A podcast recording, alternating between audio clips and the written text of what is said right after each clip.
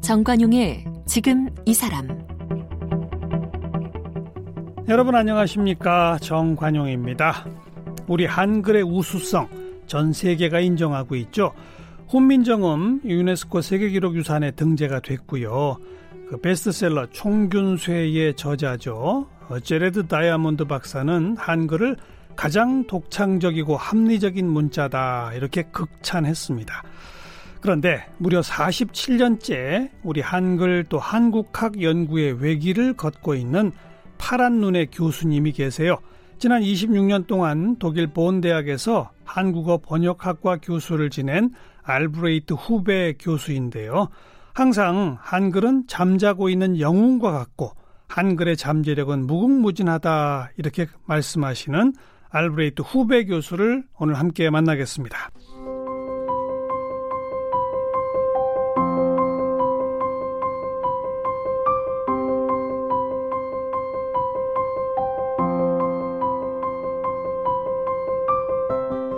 알브레히트 후베 교수는 독일 뮌헨대에서 한국학 공부를 시작했고 독일 보훔대학교에서 석박사학위를 받았습니다.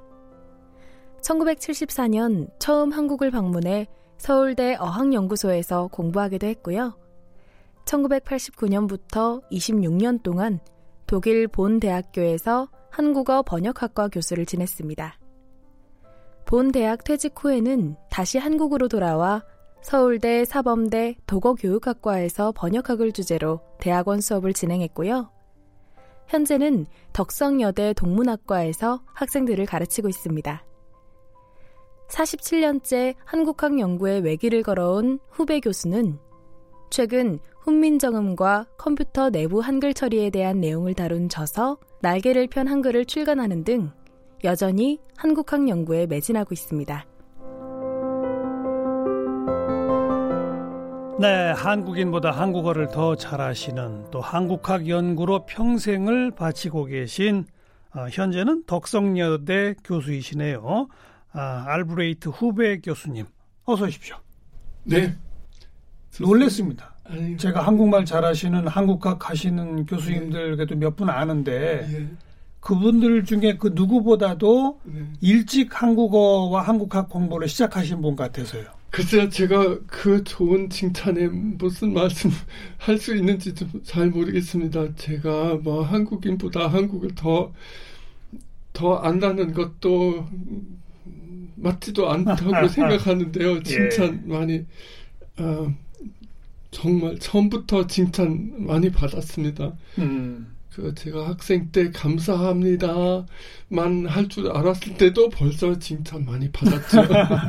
그래서 항상 언제부터 한국 분이 저한테 날개를 달아주셨습니다. 네, 그래서 뭐 수없이 많이 받아본 질문이시겠지만 예, 예. 도대체 어떻게 우리 한국하고 인연을 맺기 시작하신 거예요? 네, 그런 질문 많이 받는데요. 그러니까요. 근데 예. 쉽게 딱 한 답이 없는데요. 여러 단계로 더 인연이 더 가까워졌는데요. 처음에는 제가 독일 군인으로 위생병으로 봉사했는데요. 네. 바로 우리 병사 올림픽 경기장 옆에였는데 그래서 한국 팀하고 북한 팀 담당하게 되었어요.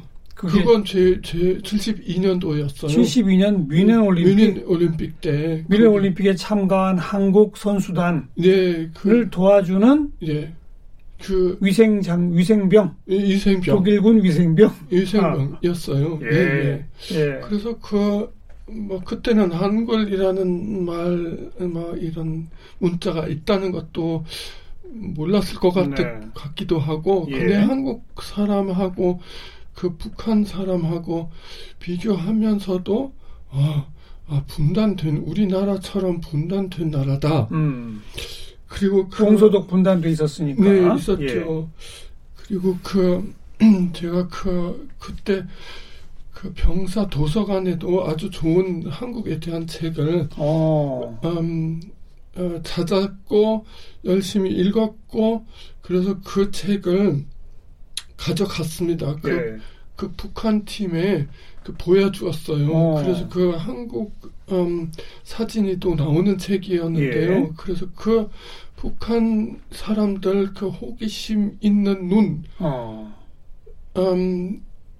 그 잊지는 않았습니다. 여태까지는 아주 생생한 것으로 남아 있습니다. 근데 그건 완전히 우연이잖아요. 네, 본인이 본인이 원해서 뭐 한국팀 저거 한 것도 아니고 절대는 아니죠. 그냥 군복무 하고 있었는데 우연히 한국팀을 맡게 됐다 그거죠. 예, 맞습니다. 또 그다음 또 어떤 인연이 있었어요? 그 다음에는 그 책도 보고 그 다음에 제가 우리 대학교 뮌헨 대학교 강의 요람 봤는데요. 네. 그래서 거기 한국어 또 있다. 그래서 내가 한번 뭐 가서 물어봅시다. 그 70년대 초반에 뮌헨 대학에 한국어 강좌가 있었어요? 강좌는 공식적으로 없었고. 그럼요. 그때는 뭐 무슨 교양 과목으로 어쨌든 거기 그 중국학 교수한테 갔어요. 바로 그 연구소에 그 중국학 연구소에 그 한국어 가르치는 장소였어요. 그래서 중국학 교수 갔더니 저를 한국어 공부하겠다고 했더니 너무 따뜻한 마음으로 환영해 주었어요. 그 교수님이 누군데요? 그 이름은 볼프강 바우어 교수인데요. 바우어 교수인데요. 예. 이분하고도 아주 깊은 인연이 되었습니다. 왜냐하면 이분이 원래 그 당시에 뭐 40 전쟁 후 정확하게 모르지만 전쟁 후 뮌헨 대학교에서 의학 공부하려고 하는 분이었는데요. 근데 그 당시에 압록강은 흐른다 작곡도 아주 인기 있던 소설을 쓴 이미륵 선생님 뮌헨 대학교에서 강의를 듣고 그 자기는 동양 철학 공부하겠다고 결정한 중국학 교수였어요. 그러니까 바우어 교수의 스승이 이미륵 교수님이시고 이미륵 교수님의 제자한테 배우신 거네. 맞습니다. 그래서 그 제가 한국어 뭐 한국학 하겠다 할 의향 있다고 듣고 정말 그렇다면 자기 모든 힘을 다 써서 저한테 길을 뭐 다 열어준다고 약속했어요. 그 바우어 교수님한테 배우겠다라고 했다는 얘기인데 근데 내가 왜 그렇게 한글에 공부하고 싶은 관심이 생겼어요? 뭐가 그렇게 좋았어요? 글쎄, 그에 대한 답을 드리지 못합니다. 그건 그냥 좋았어요? 그냥 좋았어요. 제가 원래는 제가 뭐 생물학하고 화학 공부하려고 했는데 정말 성적 정말 뛰어난 학생이었어요. 이 과목에. 그래서 그 갑자기 바꿨다는 것도 좀 이상했고 그래서 우리 아버지는 그런 거는 다 허락해 주었고 이상하게 생각하지 않고 그 진짜 그 정말 그냥 하고 싶은 공부 해라 하고 싶은 거 하라고. 그리고 뭐 물론 근데 내가 왜 한국어를 공부하고 싶었는지는 지금 정확히 모르겠다. 그거는 마음적인 일이기 때문에 저는 모르겠습니다. 그냥 왠지 끌렸다. 그건 얼마나 제가 아마 화학 공부했었으면 더 확실한 길이었을 텐데 근데 이거 모험이었어요. 근데 저는 그 모험 거의 없이 그냥 항상 잘 뭐 취직하는데도 문제가 없었고 정말 바우어 교수 덕분이었어요. 바우어 교수님한테 그러면 처음 한국어를 배우신 거고? 아닙니다. 그 나중에 그 에카르트라는 신부님 전 신부님 그 세 번째 동기였어요. 만났고요. 그 에카르트 신부는 한국에서 활동했고, 그리고 이분이 한국학과 뭐라고 할까요? 노조? 그 아버지라고 할까요? 독일에서? 독일에서 또 세계적으로. 왜냐하면 그 업적은 그 당시 한국이라는 나라가 없었고, 그 서양에서 한국이라는 문화, 언어 등등 모든 거 다 일본에 속한 것으로 얘기 안 하고, 이건 다 자주 독립적인, 오히려 일본 거기 한국 문화 없이 일어날 수가 없는 식으로 다 이런 저서를 냈습니다. 한국이 없었을 때, 공식적으로 없었을 때, 일본 식민지였을 때, 식민지였을 때는 이렇게 썼기 때문에 정말 대단한 것이었어요. 이분한테서 제가 한국어를 배웠습니다. 그 세 번째 만남이었어요. 그건 언제였었어요? 그분을 언제 만났어요? 그 바로 또 그 같은 올림픽 교수님 만난 직후에 만나고 나서 바로. 그리고 74년에는 직접 한국에 오셨네요. 네, 맞습니다. 그때 처음 오신 거죠? 그때 처음 왔습니다. 그리고 서울대 어학연구소에서 공부를 하셨어요. 맞습니다. 뭐 에피소드가 여러 가지 있긴 있었는데요. 어떤 에피소드요? 뭐 예를 들면 거기 그 일본 학생들 참석했는데요. 일본 학생들 한국어를 하나도 몰랐고 시작할 때. 근데 저는 그때 벌써 3학기 정도 한국어를 배우고 왔는데, 근데 조금 있다가 일본 학생들을 저보다 훨씬 더 빨리 한국말 배울 수가 있었어요. 그래서 얼마나 속상 그게 좀 알았죠. 서양어하고 우리 한국어하고의 어순도 다르고, 다 다르고. 일본어하고 우리는 이제 그런 점에서는 비슷하니까. 네, 맞습니다. 네. 그래서 좀 부럽기도 하고. 한국어 배우시느라고 고생 많으셨군요. 네, 조금 고생하긴 했어요. 근데 말씀드린 대로 한국 사람들. 그리고 74년부터 한국에는 그럼 몇 년 계셨던 거예요? 한 1년? 1년 정도. 1년 정도. 1년 가까이. 그리고 다시 이제 독일에 가셔서 보금대학교에서 석박사 학위를 하셨는데. 예, 맞습니다. 박사의 주제는 뭐였습니까? 백조 동인지에 대한 것이었어요. 백조.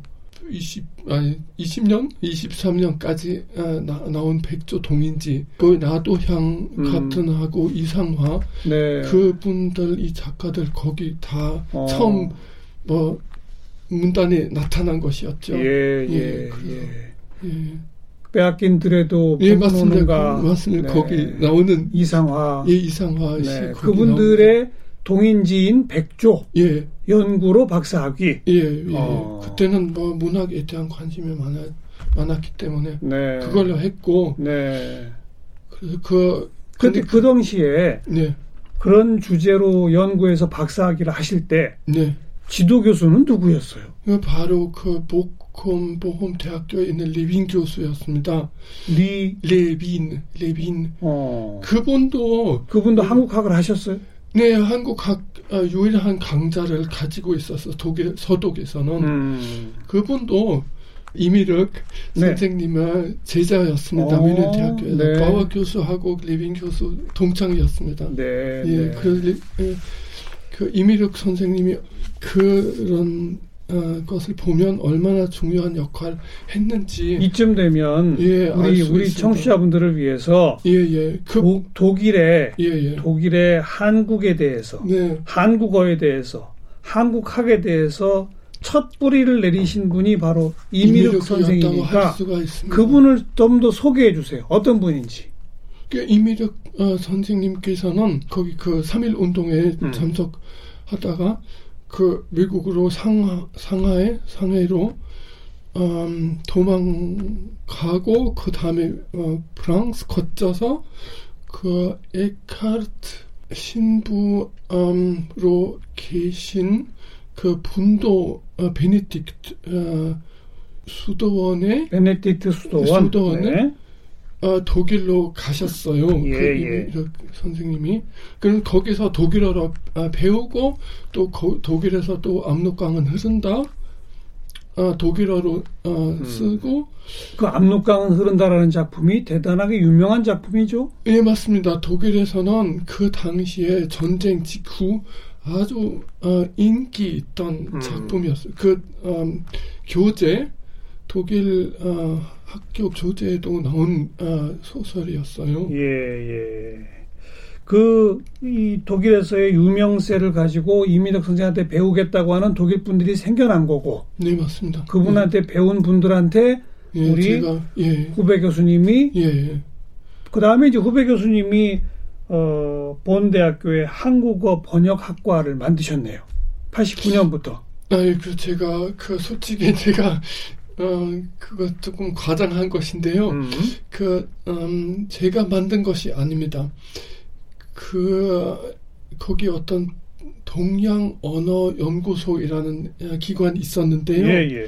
그 기관이 전통이 아주 깊었습니다. 그 1880년대쯤 그 비스마르크 수상 때 때 베른에서 설립된 기관이었는데요. 그 문맥으로 정확하지는 모르지만은 그 한국에도 그 뮌헨도르프이라는 알려져 있잖아요. 오래전에 한국에 왔던 조선시대 때 그때 그 무렵에 그 이런 동양학 연구소가 생겼고 그리고 그 기관이 전쟁 후 분단된 독일에서 베른에서 본으로 옮기게 되었습니다.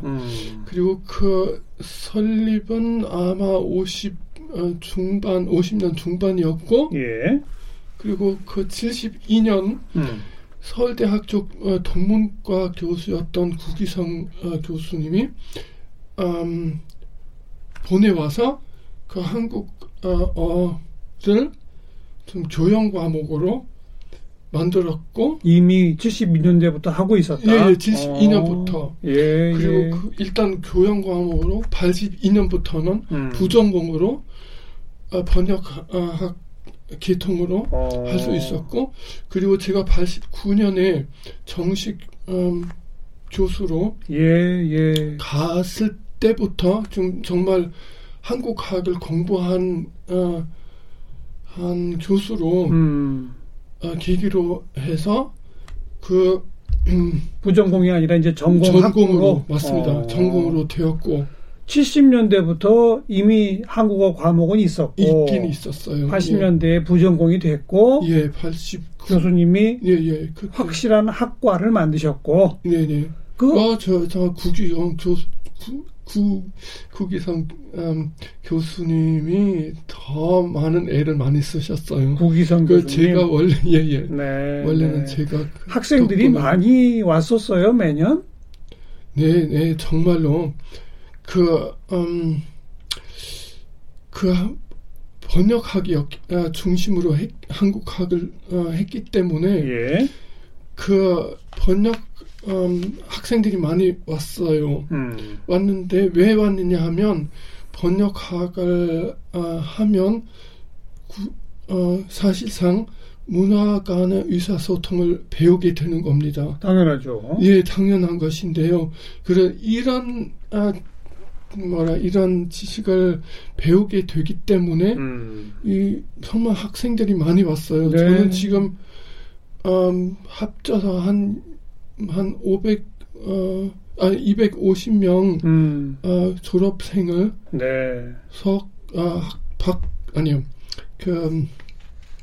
학자 석사 또 박사까지는 다 합쳐서 한 250명 정도 됩니다. 그럼 많이 길렀다고 할 수는 있습니다. 그러네요. 그래서 이 학생들도 지금 독일에서도 한국에서도 많이 취직하고 있습니다. 바로 이런 문화 간의 의사소통에 대한 지식을 가지고 있기 때문에. 당연하죠. 그렇게 오랫동안 한국 문학 연구하고 공부해 보셨는데 한글의 최대의 장점은 뭐라고 생각하세요? 그거는 지금 그 다 말씀드리다고 하면 아마 그 방송 뭐 오늘 밤을 새워도 안 되겠지만 예예 그 정도 가장 핵심적으로 내가 생각할 때 한글은 이게 최고다.